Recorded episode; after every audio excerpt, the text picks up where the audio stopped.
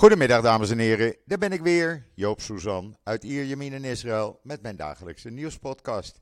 Ja, het is zondag, de eerste werkdag van de week in Israël, dus ook de eerste podcast van deze week. En ik kan u alvast verklappen, deze week wordt een interessante podcastweek. Ik heb ehm, voor dinsdag gestrikt Ronald uh, Kaan en daar ga ik een heel lang gesprek mee houden. En donderdag natuurlijk uh, Esther Voet van het NIW. Uh, en wie weet wie er tussendoor nog uh, in mijn podcast komen. Maar goed, dan eerst even het weer, want ik heb weer heel veel te melden vandaag. Want er is ook heel veel gebeurd. Ja, uh, het begon vrijdagavond te regenen en eigenlijk tot vanmorgen half negen heeft het met hele korte onderbrekingen constant geregend. En gisteren was het zelfs zover dat ik kon slechts een paar meter vooruit kijken. En op een gegeven ogenblik, om een uur of één gistermiddag, liep de hele straat onder water. Want ja, de afvoer eh, kon het niet meer aan. Zoveel regen kwam er naar beneden. En dat is maar door blijven gaan. Ja, het hoort erbij, januari, februari, dan, uh, dan krijg je dit soort dagen. Het is op dit moment uh, even droog. Er zou misschien nog een buitje komen. En dan, ja, waarschijnlijk morgen in de loop van de dag begint het opnieuw te regenen. De temperatuur is zo'n 14 graden. Als ik over zee kijk, dan zie ik daar hele donkere, dikke, grote wolken hangen. Uh, maar die komen niet aan land. Dus uh, goed, dat wat het weer betreft. En dan corona. Ja, het was zaterdag, dus er wordt er niet zoveel getest. Ook door het weer natuurlijk. Er waren slechts uh, 301 nieuwe besmettingen. Uh, 5.999 mensen lieten zich testen. Betekent dat 7,72% positief testen. Er liggen nog 130 mensen ernstig ziek in het ziekenhuis, waarvan 46 kritiek en 42 van hen aangesloten aan uh, beademingsapparatuur. In totaal, en dat is lekker aan het dalen, zijn er nog maar 7587 mensen met corona in Israël. En het dodental is gestegen naar 12.111. Dan weet u dat ook weer. En dan uh, het overige nieuws. Er is een uh, soldaat gedood en drie IDF-soldaten ernstig gewond als gevolg van een explosie. Wat hadden zij gedaan? Een van die soldaten, de soldaat die over, uh, omkwam van de Kvier-brigade, die had een uh, explosief meegenomen. In plaats van het te melden, had hij dat meegenomen. De tas waarin het zat, viel in de kamer uh, waar hij met die andere drie soldaten was. En ja, zo is die explosief is ontploft, waarbij hij om het leven is gekomen, helaas. Uh, de regels, het is ook tegen de regels, want die luiden dat je het moet melden aan je commandant en moet laten liggen waar het ligt. Helaas, uh, ja, het is niet anders. En dan uh, hebben we, ik heb een mooi artikel vrijdag er al in gezet. Ik weet niet of je het gelezen hebt. Het is een artikel uit het IDF-blad. en dat ging over de eerste vrouwelijke soldaten in Israël. Er zijn uh, drie vrouwen die als eerste uh, uh, piloot werden. En ja, over hun leven wordt geschreven in dat artikel met foto's erbij, zodat je ook weet hoe ze eruit zien. En wat ze allemaal gedaan hebben als eerste vrouwelijke piloten van Israël. Een mooi, boeiend verhaal. En dan zijn er acht meer dan 4000 jaar oude struisvogeleieren ontdekt in de Nitsana-zandduinen in de Negev. Dat is in het noorden van de Negev. Men was daar opgravingen aan het doen, de Israel Antique Authority, eh, samen met eh, het Joods Nationaal Fonds. En men vond deze eieren, en dat is toch wel iets bijzonders uit de prehistorie. Foto's staan er in dat artikel, zodat je het ook kan zien en ook kan lezen hoe ze deze struisvogeleieren vonden. Want het blijft bijzonder, elke vondst opnieuw. En dan, uh, ja, uh, de demonstraties. Ik ontkom er niet aan. Want ondanks de regen demonstreerden gister, uh, gisteravond ruim 80.000 mensen in Tel Aviv tegen de plannen van de regering Netanyahu om het hele juridische systeem overhoop te gooien en het Hoge Rechtshof aan de kant te zetten. Ik zeg het nog maar even voor diegenen die het niet uh, hebben gehoord. Ik heb het al een paar keer gezegd. Heel in het kort komt het hierop neer. De uh, verandering van de juridische, uh, het juridische systeem in Israël is heel simpel. De plannen uh, gaan als volgt. Het Hoge Rechtshof wordt aan de kant gezet. Als het Hoge Rechtshof over een wet discussieert en het afkeurt, dan hoeft de Knesset daar niet gevolg aan, aan, te geven. En kan het gewoon met één stem meerderheid, dus met 61 stemmen voor, het wetsvoorstel alsnog door laten gaan. Dat is natuurlijk levensgevaarlijk, want er liggen wetsvoorstellen waarbij eh, ziekenhuizen eh, of winkels of restaurants mensen kunnen weigeren op basis van hun religie of uh, hun geaardheid, om het zomaar even uit te drukken. En dat kan natuurlijk allemaal niet. Uh, daar moeten we niet naartoe. We zijn een open maatschappij hier en ja, zoals dat nu gaat, dat is een prima systeem. Het mag best wat aangepast worden. Natuurlijk, alle systemen moeten op zijn tijd een, uh, een aanpassing krijgen. Maar om nou het hele Hoge Rechtshof aan de kant te zetten, in een land wat geen grondwet heeft, in een land wat geen Eerste Kamer heeft die de, het parlement controleert, dat kan gewoon niet. En het opvallende, ik heb het ook in het artikel gezet, er is gisteren een uh, videoclip opgedoken van 28 februari uh, eh, 2012, waarin premier Netanyahu precies dit, datgene verdedigt uh, over het omzetten van het juridische systeem. Daar was hij zwaar op tegen. waar hij nu haast mee maakt om dat juist wel te doen. Hij zei toen onder andere in die videoclip. Ik geloof dat een sterke onafhankelijke rechtbank het bestaan van alle andere instellingen in een democratie mogelijk maakt. Ik vraag u mij één dictatuur te laten zien, één ondemocratische samenleving waar een sterk onafhankelijk rechtssysteem bestaat. Dat bestaat daar niet.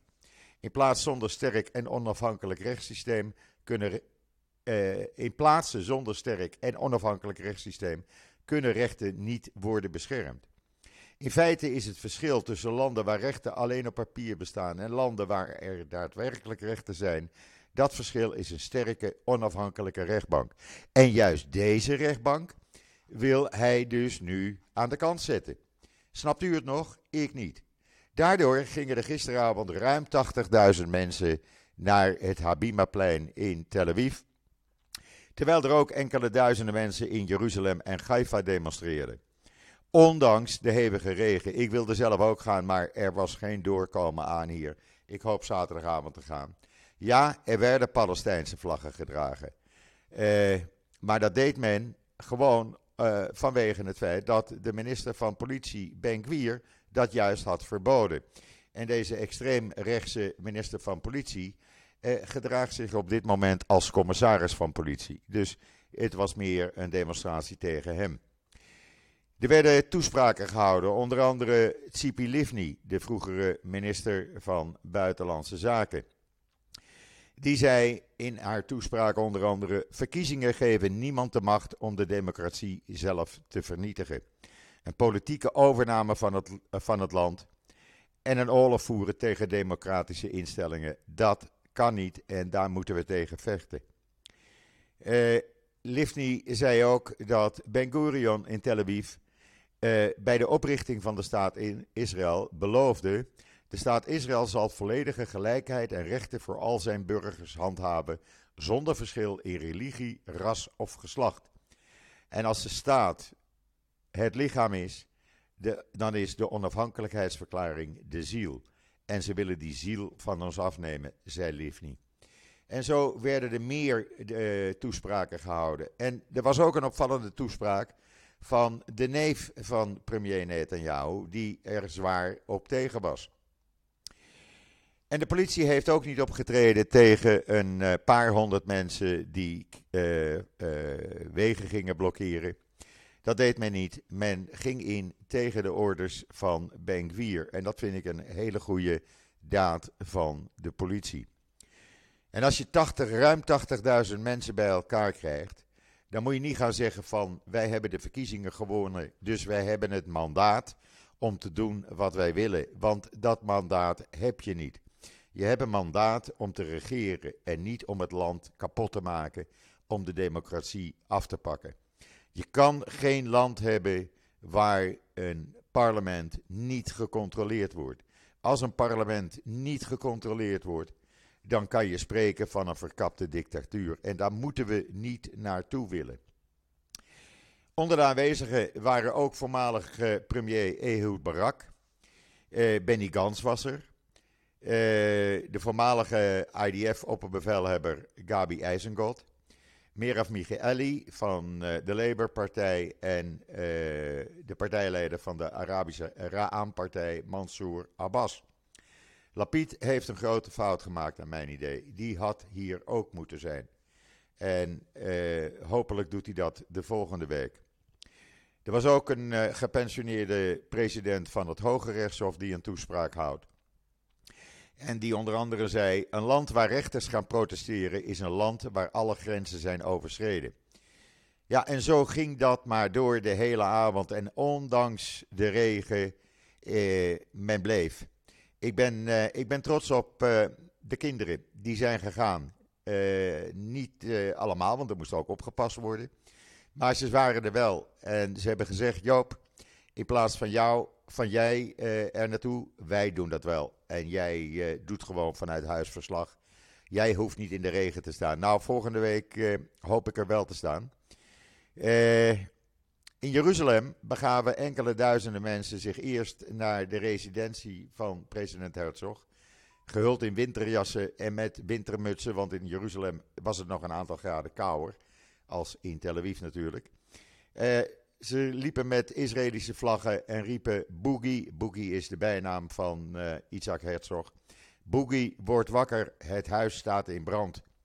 Daarna begaven ongeveer 1500 eh, demonstranten zich naar het huis van uh, de familie Netanyahu in Gaza Street, in het centrum.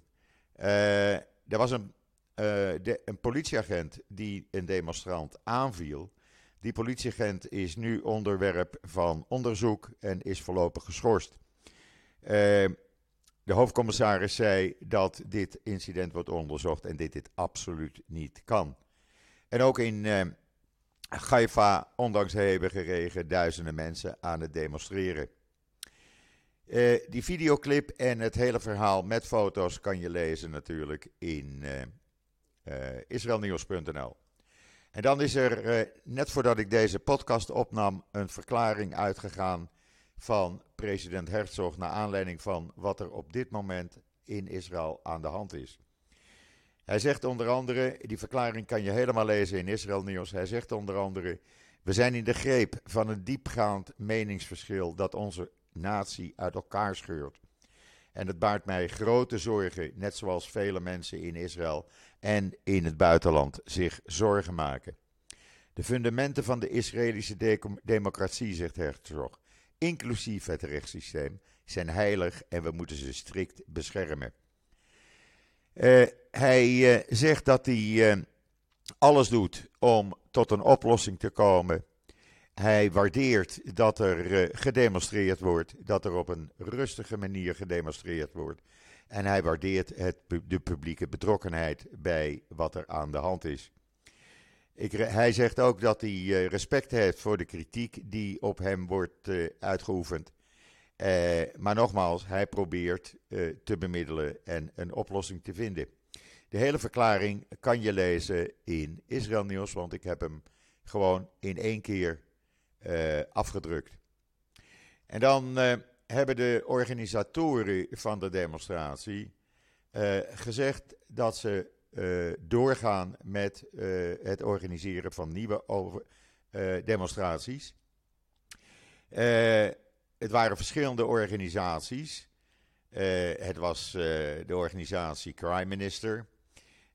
het was de organisatie voor de Association for LGBTQ Equality en de Movement for Quality Government en de Kibbutz Government. En die hebben gezegd: wij zullen blijven optreden tegen deze poging van staatsgreep van dit regime en voor de hervormingen, hervormingen maar alleen met brede overeenstemming. Uh, ja, ze blijven doorgaan en volgende week zijn er dan weer nieuwe demonstraties. En dan kan minister van Cultuur en Sport, Mickey Zohar, wel zeggen uh, dat er uh, miljoenen mensen gestemd hebben en dat er slechts tienduizenden mensen demonstreren. Maar dat, dat, kan je niet vergelijken. Dat is geen vergelijking. dat kan gewoon niet. Dit soort dingen moet je niet zeggen. Je moet niet zeggen van wij hebben de verkiezingen gewonnen, dus wij kunnen doen en laten wat we willen. En die paar, die enkele tienduizenden mensen die demonstreren, ach, we hebben de maling aan. Zo werkt dat niet. Inmiddels zijn er ook berichten verschenen en dat mag iedereen zorgen baren. Als de, het Hoge Rechtshof deze week zou besluiten om minister Deri alsnog het ministerschap te ontnemen vanwege zijn veroordelingen voor uh, fraude, belastingoplichting en omkoping. Daar is hij twee keer voor veroordeeld. in 2002 is hij 22 maanden gevangenisstraf heeft hij toen gehad. Hij heeft in januari verleden jaar schriftelijk afgesproken: oké, ik krijg geen gevangenisstraf, maar een voorlopige voorwaardelijke straf. Als ik me uit de politiek terugtrek, dat doe ik dan. Hij is weer in de politiek, heeft zich niet aan de afspraken gehouden. En de kans dat het Hoge Rechtshof gaat besluiten, elf rechters, van hij uh, kan geen minister zijn, daar heeft men al een plan voor gemaakt, de regering. Dan wordt hij eventjes uit zijn ambt ontzet. En dan gaat men die wet om het Hoge Rechtshof aan de kant te zetten heel snel door de Knesset uh, uh, jagen. Zo snel dat uh, Deri dan met een maand weer in zijn ambt terug kan worden gezet. Maar dat doet men dan op een andere manier. Dan benoemt men hem mee, namelijk tot eerste vicepremier. En een vicepremier die, ja, die kan niet aangepakt worden dan, hoopt men. Maar dat is het plan. Ja, en dat kan gewoon niet. Je moet je aan de rechten houden, je moet je aan je afspraken houden. En ja, dat is precies wat een groep van topjuristen in Israël zegt. Die zeggen in de Haaretz, het plan van de Israëlische minister van Justitie zal leiden tot een ongekende constitutionele crisis. Uh, om het uh, Hoge Rechtshof ervan te weerhouden de basiswetten van Israël te beoordelen en eventueel ongedaan maken, betekent dat uh, die wetten dus gewoon doorgaan, ondanks dat ze niet juridisch rechtsgeldig zijn. En dan krijg je dus een grote constitutionele crisis. Daarnaast, uh, in de Engelstalige Ynet, een van de Amerikaanse tophoogleraren in de rechten, die zegt hij maakt zich ernstig zorgen dat Israël het volgende Hongarije gaat worden. Uh, hij zegt de rechtsstaat, rechtsstaat is een integraal onderdeel van de democratie. En, de laatste, en deze hervormingen van de regering Netanyahu lijken de rechtbanken aan de kant te zetten op een manier die de openbare orde kunnen ondermijnen en de democratie ondermijnen. En dan krijg je een verkapte democratie waar de regering alles doet wat ze maar willen zonder enig controlerend apparaat. Je kan het uh, verhaal lezen van uh, deze topjurist uit Amerika in, dat is Tom Ginsburg trouwens, van de Universiteit van Chicago. Het staat in de Engelstalige Ynet. En dan heeft de aftredende legerchef Kogabi, hij treedt deze week af, na vier jaar, die heeft nog wat verklaringen afgegeven. En in een van die verklaringen heeft hij gezegd: de IDF zal alleen maar aan de minister van Defensie rapporteren. En niet aan de minister van Defensie, die is benoemd, de rechtsextremistische minister van Financiën Smotrich. Die is benoemd voor de Westbank. En daar gaat de IDF nooit en te nimmer aan uh, melden. Uh, ja, ook dat zal dan weer een uh, probleem geven. Maar goed, de, zijn opvolger heeft al gezegd dat hij zich daaraan zal houden. En dan is er een ander probleem bijgekomen. De minister van Communicatie heeft gezegd dat hij honderden miljoenen shekels gaat bezuinigen op de enige publieke omroep. We hebben drie commerciële omroepen hier. We hebben Channel 12, die is uh, min of meer neutraal. We hebben Channel 13, die is wat meer naar de kant van uh, uh, Lapid. alhoewel ik ze de laatste tijd toch zie dat ze Netanyahu heel aardig gaan vinden. En dan hebben we Channel 14. En Channel 14 is een commercieel station opgericht ter steun aan de Likud-partij. En dan hebben we kanaal 11, dat is kan, publieke radio- en televisieomroep. Die zijn dan neutraal, die zijn echt neutraal en die proberen standpunten van beide partijen altijd te laten zien. En dit station moet verdwijnen. En waarom moet het verdwijnen? Omdat ze niet op de hand van de Likud zijn. Zo wordt dat gezegd door Likud-mensen. Dus men gaat uh, dat uh, publieke omroep maar sluiten binnenkort. Nou, dit kan natuurlijk niet. De Unie van Journalisten staat al op zijn achterste benen. En uh, die zegt: wij laten ons niet intimideren. Honderden families uh, verdienen hun brood hier. En die kunnen niet maar zonder uh, inkomen komen te staan. Alleen maar omdat de Likud-partij vindt dat Israël geen publieke omroep nodig heeft. Ja, en zo gebeurt er hier van alles op dit moment. Er is never a dull moment. En ik blijf het zo goed mogelijk voor jullie bijhouden. En dan de Britse minister van Binnenlandse Zaken, een van de topministers, Suella Braverman, uh, weigert haar excuses aan te bieden aan een overlevende van de Holocaust. Uh, nadat ze lekker tegen, tegen migranten tekeer is gegaan. En dat vergeleek met de Holocaust. En daar uh, is één Holocaust-overlevende van 83 jaar. Zegt: die taal is vergelijkbaar met nazi-retoriek. En ik wil dat deze minister haar woorden intrekt en excuses aanbiedt. De toespraak waarin ze dat zei, kan je lezen, kan je zien in de Times of Israel. Daar staat de YouTube-video in. Waarbij ze dat zegt en waarbij de Holocaust-overlevende meteen opstaat en eist dat zij uh, excuses aanbiedt, wat ze dus weigert. En dan was er een Palestijn zo dom vanmorgen om met een mes op IDF-soldaten uh, uh, toe te lopen. Ja, dat moet je natuurlijk niet doen. Vlakbij de stad Silwat. Hij werd neergeschoten en is later aan zijn verwondingen overleden. Hij kwam uh, met dat mes zwaaiend en stenen gooiend naar die soldaten toe. Hij probeerde ook nog het wapen uit de handen van een van die soldaten te, te rukken en toen werd hij neergeschoten. Moet je ook niet doen, is ook niet goed. Staat in de Engelstalige Wynet, waar ook staat, en ja, ik ben daar ook een beetje kwaad over Israël is een wereldleider in plastic afval. Nou, dat was bekend, dat is bekend. De vorige regering heeft een extra milieubelasting op wegwerp-eetgerij ingesteld.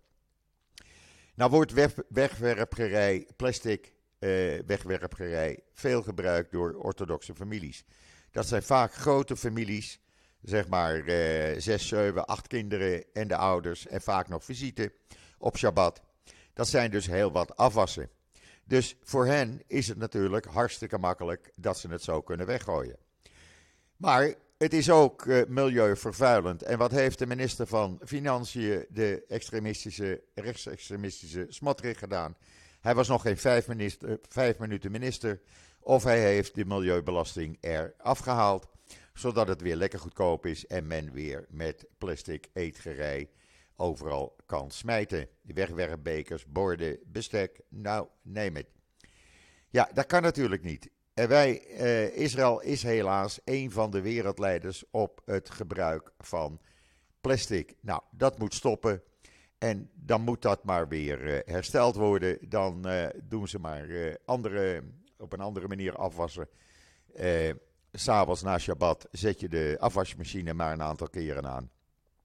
En dan komt het ook schoon. Als ik hier de kinderen heb gehad, dan moet ik ook soms twee, drie keer de afwasmachine laten lopen voordat alles schoon is. En dan waren er uh, de settlers, de kolonisten, denken nu: uh, oké, wij hebben onze vertegenwoordigers in de regering zitten, Smotrich en Benkwier. Wij kunnen doen wat we willen. Dus in de Times of Israel staat een video waarbij je kan zien dat die kolonisten gisteren een groep uh, Palestijnen met buitenlandse toeristen gingen aanvallen die in de Jordaanvallei gewoon aan het toerisme uh, deden. Waren wandelen, de omgeving aan het verkennen. Ze deden niks verkeerd. Die gasten komen naar ze toe met knuppels, met stenen en gaan een beetje op die mensen inhakken. En de politie, ze deden niks, want ze staan onder commando van meneer Ben Gwier. En die gaat zijn eigen vrienden niet aanvallen natuurlijk. En dan Iran en Syrië, die hebben een nieuwe economische regeling uh, afgesloten. Nou, daar moeten we dus heel erg blij mee zijn. Het is eigenlijk uh, de vader die naar de zoon gaat en een nieuwe overeenkomst afsluit. Het toont des te meer aan dat uh, Syrië niet buiten Iran kan en dus aan alles uh, overhevig, onderhevig is van wat Iran bepaalt. En dan kan er zomaar in de komende week of weken een tekort aan kip bestaan hier in Israël. Dat kan zomaar gebeuren. Waarom? De veterinaire inspecteurs die melden zich uit protestziek, Hamas. En die weigeren dus nog verder naar de fabrieken te gaan waar de kippen geslacht worden om te keuren. Want ze vinden dat hun arbeidsvoorwaarden niet deugen. En dat daar een verandering in moet komen. En eh, nou, er zijn inmiddels 45 veterinaire inspecteurs. Uh, uh, die hebben zich ziek gemeld. En ja, die fabriek kan dus niet slachten. Dat wordt nog een heel dingetje hier. want Israël is ja, kampioen eten, om het zo maar even te zeggen. Uh, ik doe daar zelf ook aan mee trouwens. En mijn hondje ook. En dan uh, in het NIW een opiniestuk van Frits Barend. En ik ben het zo met hem eens. Hooghartig harketakken heet het.